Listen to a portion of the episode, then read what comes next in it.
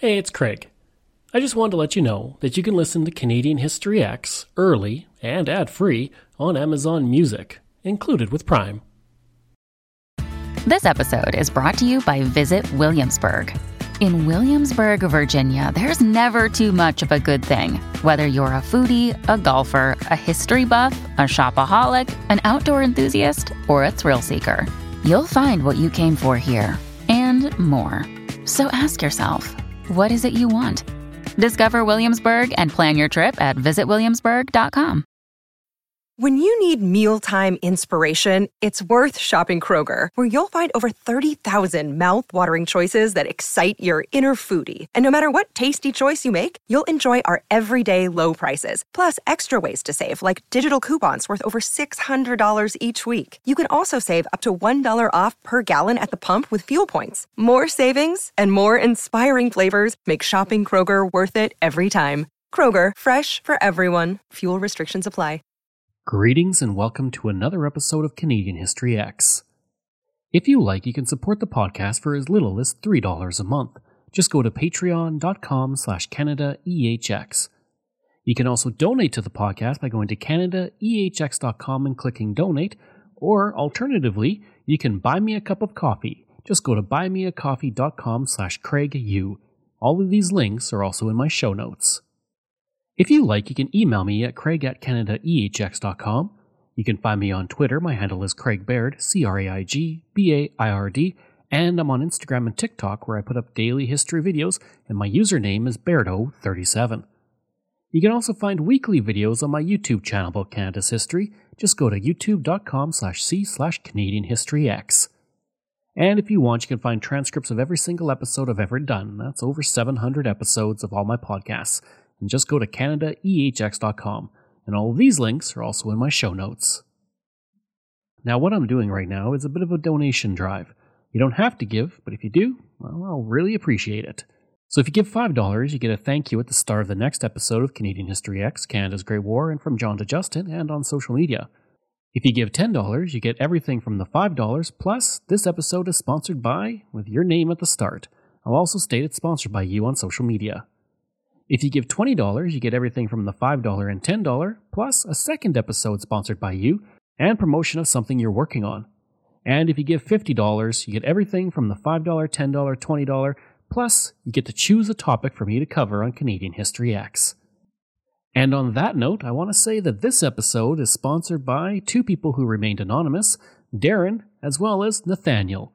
Thank you. I truly appreciate it. The land of Melville, Saskatchewan has only been settled for little over a century. Before that, it was the land of the indigenous who followed the bison through the region over the centuries. The indigenous groups were primarily the Blackfoot and the Cree, along with the western edge of the Anishinaabe. Eventually, the bison started to disappear due to overhunting by Canadians and Americans, and nearing starvation, the indigenous of the area would sign Treaty 4 and move to a series of reserves in what would be eastern Saskatchewan. Today, Melville sits on Treaty 4 land. The settlement era of Melville begins, as with so many other prairie communities, with the arrival of the railroad. In the early 1900s, the Grand Trunk Railway was approaching the area. In 1906, the first parcel of land in what would one day be Melville was sold to a Mr. Pope. He was sure that the land he had bought would one day be part of a city. And he was right. Today, Melville is the smallest city in Saskatchewan. Melville officially became a city on August 1, 1960. In 1908, the railroad was finished in the area and Melville was officially born. It would be natural to assume that Melville was named for Herman Melville, the author of Moby Dick, but that would not be the case. Melville was named for Charles Melville Hays, who was the president of the Grand Trunk Railway. Unfortunately, Hays would only live four more years. In April 1912, he was on a voyage from Britain to North America on the RMS Titanic, and he would not make it off the ship. The future of Melville was assured when it was decided that the community would be the second divisional point on the railway west of Winnipeg. With the construction of its rail yard, people began to flood into the area. By this point, 30 blocks had been surveyed and staked. Lots began to sell for $60 to $400, which would be about $1,600 to $11,000 today. The population of Melville began to explode as well. In 1907, the population was 66 people, which rose to 625 people by 1908, and by 1909, Melville had over 1,000 people. In 1910, the Montreal Gazette reported, quote, Three years ago, Melville had but one building. Today it has over 500 buildings, and this number is constantly being added to. Every day the traffic on the main line of the Grand Trunk Pacific is increasing, and with every increase comes an addition to the force of railroad employees, making Melville their home and headquarters. Coming out of the community, there were 20 different rail lines that spread across the country and even into the United States. In 1911, the Grand Trunk Pacific Railway built a new third class railway station in the community. This type of station was designed to handle small traffic volumes, and for decades this station was the focal point of activity in Melville as the railroad was one of the largest employers in the community. In 1977, the station was relocated and the restoration of the building began. Today, it is the Melville Railway Museum, and if you love trains, this is a great place to visit. Inside the museum, you will find antique communication equipment, including telegraphs and vintage telephones. And on the property, there is also the original station, now a municipal heritage property, and a steam engine, a coal tender, a flat car, and the original caboose. The locomotive was built in 1919 in Montreal and was used to pull passenger cars for decades, as well as some freight. The caboose was built in 1895 by the Grand Trunk Railway, and in 1925 it was transferred to the Canadian National Railway. This caboose would serve as the bunkhouse for the train crews. After its use was over in the 1980s, it was completely restored. It was then used as the Tourism Melville office until 2006 when a new tourism office was built in the community. With Melville expanding quickly, the town leaders decided that the community needed a new city hall. Built of brick and stone, this two story building was constructed from 1912 to 1913 and features a large central dome that helped to become a landmark in the community. With optimism for the future, Melville, along with other communities in Saskatchewan, built buildings that may have been too large for their time. In all, 19 such buildings were erected in Saskatchewan, and the Melville City Hall is the only one that remains intact in its original form. It is also one of only two to have a central dome over its auditorium. Standing today, is a beautiful building to visit, and in 1991 it was made a provincial heritage property of Saskatchewan. In 1913, the Luther Academy was built in Melville, this large Gothic style building became one of the most noticeable structures in the entire community, and it would remain the home of the Academy until 1926 when it moved to Regina. At that point, the building became the St. Paul's home for the aged and the orphans. The organization would stay in the building until 1973 when it finally closed. For the next 10 years, the building sat empty, but in 1983 it was turned into the Melville Heritage Museum, and more on that later. Today, the building is recognized as a municipal heritage property. The Melville Millionaires have existed since 1908 and are one of the oldest teams in Saskatchewan. Since 1970, the team has been a member of the Saskatchewan Junior Hockey League, and while it has never won a championship, the team has had several notable players take to the ice for them. These players include Ron Hextall, Brian Propp, and Chris Kunitz. Another player who wore the Millionaires jersey was Eddie Shore, one of the greatest players in NHL history who played for them in the 1923 24 season. I actually looked at Eddie Shore's career on my other podcast, Pucks and Cups, so be sure to check it out. The reason I bring up the current team is because the original team, which played senior hockey in the Southern Saskatchewan Hockey League, was one of the best teams to ever play in the province. In 1915, the Millionaires became not only the best team in Saskatchewan, but the best amateur team in the entire country. Hey, it's Ryan Reynolds, and I'm here with Keith, co star of my upcoming film, If, only in theaters, May 17th. Do you want to tell people the big news? All right, I'll do it. Sign up now and you'll get unlimited for $15 a month in six months of Paramount Plus Essential Plan on us. Mintmobile.com slash switch. Upfront payment of $45 equivalent to $15 per month. Unlimited over 40 gigabytes per month. Face lower speeds. Videos at 480p. Active Mint customers by 531.24 get six months of Paramount Plus Essential Plan. Auto renews after six months. Offer ends May 31st, 2024. Separate Paramount Plus registration required. Terms and conditions apply if rated PG. Another day is here and you're ready for it. What to wear? Check. Breakfast, lunch, and dinner? Check. Planning for what's next and how to save for it? That's where Bank of America can help. For your financial to-dos, Bank of America has experts ready to help get you closer to your goals. Get started at one of our local financial centers or 24-7 in our mobile banking app.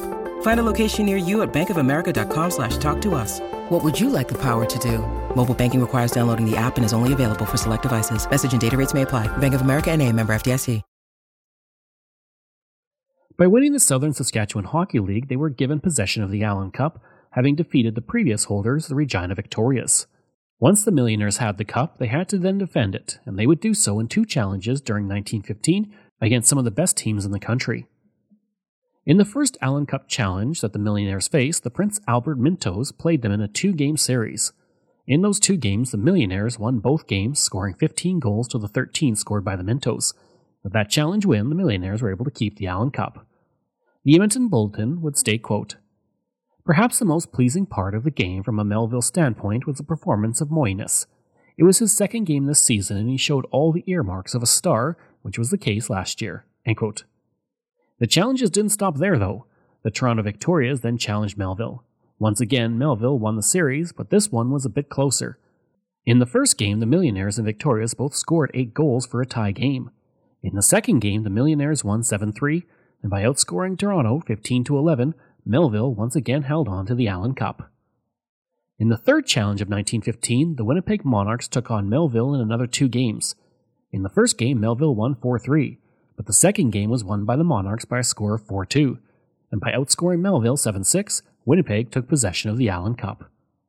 The Edmonton Bulletin reported, quote, Battling as they have never battled before and playing the most sensational hockey they have ever shown after being against one of the hardest positions a hockey team ever met, the Monarchs of Winnipeg came from behind in the second half and won back the Allen Cup when they defeated Melville here tonight.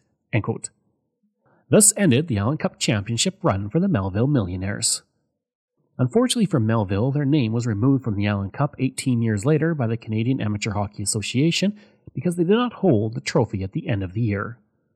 In 1979, the Melville Millionaires were inducted into the Saskatchewan Sports Hall of Fame. As a side note, I also did an episode on the Allen Cup on my other podcasts, Pucks and Cups, so be sure to check it out. So, why was the team called the Millionaires? One story, which isn't true, says the name came from the fact that Charles Melville Hays was on the Titanic with a group of millionaires hoping to invest in Melville. The story is nice, but again, it's not true. In truth, when the millionaires were assembled to win the Allen Cup by Goldie Smith, several well known players for the time went to the team.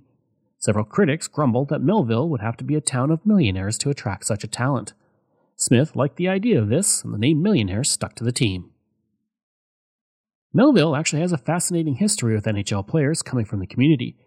In all, 14 people from Melville have gone on to play in the NHL to various levels of success, but no player has had the success of Sid Abel, one of the greatest NHL players ever.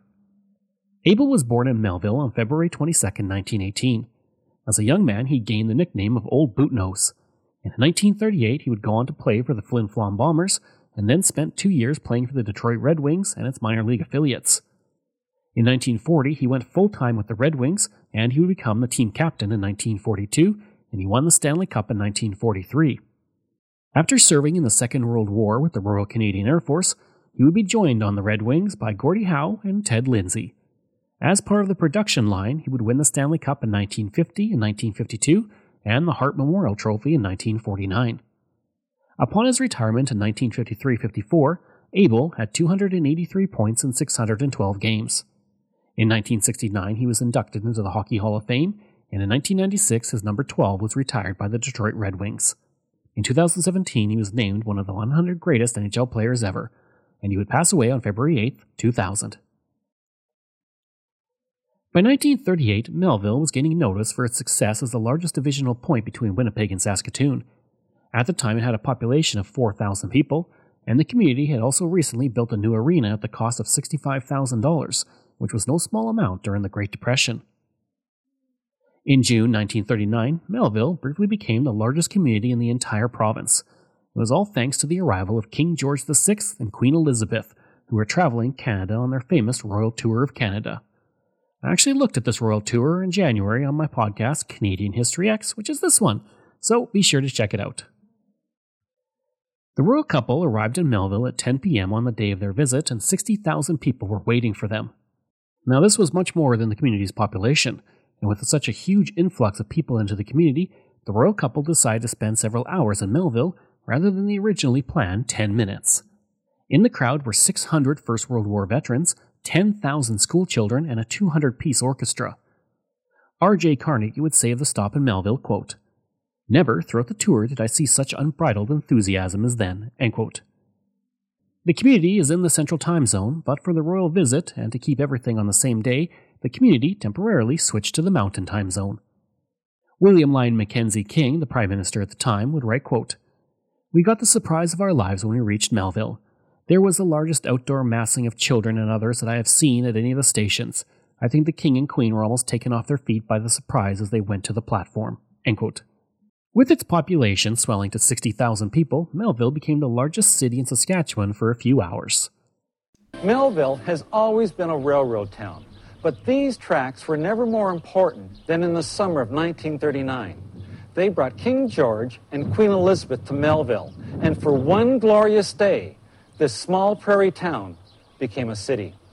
From now on, they keep constantly on the move, for all the provinces await their coming. Hours of standing and waiting just to see them pass, an occasion that may never occur again. The 1939 Royal Tour drew huge crowds at every stop.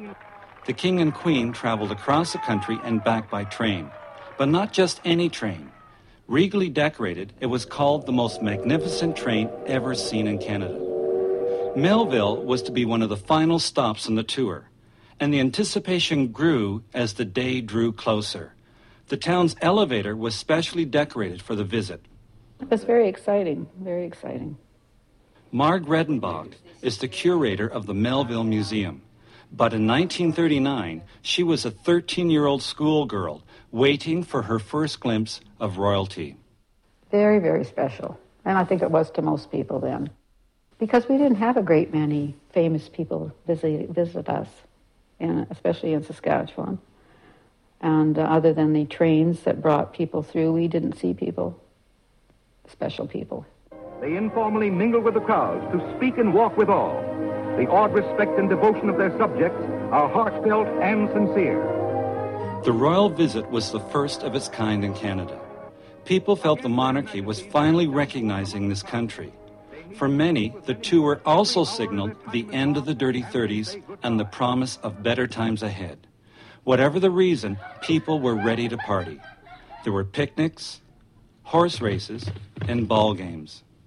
I do remember going uptown that afternoon, and things were already at a fever pitch, you know, with lots of people coming into the cafes and so on. It wasn't bad until, I guess, around supper time, and the restaurant started running out of food. The Royal train rolled across Saskatchewan that day. A staggering number of people gathered along the route just to catch a glimpse of King George and Queen Elizabeth as they passed by. The royal couple wouldn't reach Melville until after dark. But crowds started gathering early in the day. From Yorkton and Kamsack, Canora and Esterhazy, even towns in the northern United States. Yorkton pretty well emptied out to come here. And uh, so did most of the other communities, actually. This was big. I don't think anything this big has ever had happened here be- since then. Nobody in Melville was prepared for the flood of people, except maybe the mayor the mayor actually had the time changed temporarily for that night so the beer parlors could stay open an hour longer. They went on a different time. and then they said they still thought the beer parlors were open until 2 or 3 anyway. so that must have been where a lot of the men were. At 10 o'clock that night, the roar of the crowd signaled the arrival of the Royals. I mean, the noise just increased in sound. And then when the king and queen appeared in the platform, that was just deafening. Once the formalities were done, the king and queen mingled with the crowd, shaking hands with the lucky few, creating memories that would last a lifetime. The people were starstruck. The royals were overwhelmed themselves. A thank you telegram sent later by King George stated, The Queen and I will not easily forget the scene which greeted us at Melville. That's because in a few short hours, the town had grown from 4,000 people to 60,000, making it a city for that one day. It sort of cemented the British Empire a little closer because, you know, the monarch wasn't far away anymore. Our monarchy wasn't far away. And uh, we were so happy that we were included. Whether by design or coincidence, the royal tour drummed up loyalty and devotion to the crown just weeks before the start of World War II. And thousands of Canadians responded by giving their lives for the Commonwealth, including many who were here that extraordinary day. I'm Bill Wazer. On July 28, 1978, Queen Elizabeth would follow in the footsteps of her father when she too came to Melville for a visit. She arrived at 2 p.m. in the community where hundreds of people lined the streets to see her train arrive. She then took a car to Melville School to honor it on its 70th anniversary. She would then watch a performance by Ukrainian dancers, and she met with local indigenous leader Noel Williams.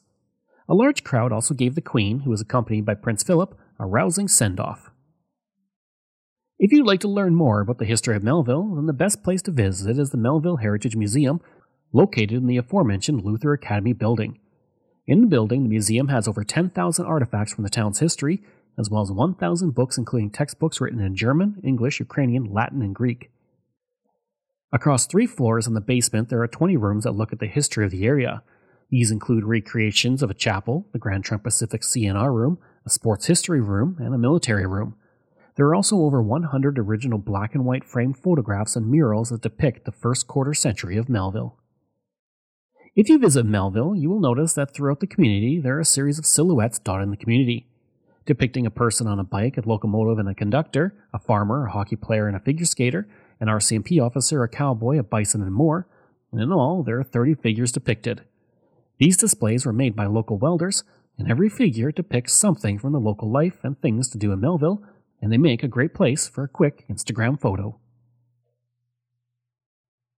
I hope you enjoyed that episode of my look at Melville, Saskatchewan. If you did, please leave a rating and review. If you like, you can email me at craig at canadaehx.com. You can find me on Twitter. My handle is Craig Baird, C R A I G B A I R D, and I'm on Instagram at Bairdo37. As well, again, if you want to support the podcast, you can for as little as $3 a month.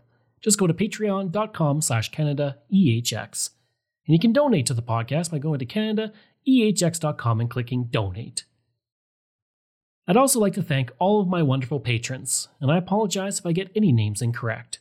Michael Matthews, Joanna Parker, Jeff Dahl, Vobs, Robert Page, Richard D., Colin Johnson, Jeff Hershey, Kyle Murray, Steve Paikin, Matthew Gartho, Lionel Romaine, Dr. Bob Turner, an anonymous patron that I truly do appreciate, Randy Hayden, Doug Campbell, Reg W., Deborah Carlson, Francis Helbling, Nick Zinri, Shannon Marshall, Clinton Martinez, Dimitri Shove, Aaron O'Hara Myers, Robert Dunseith, Todd Casey, Catherine Roy, Luke S., JP Bear, Jason Hall, Phil Maynard, and Iris Gray.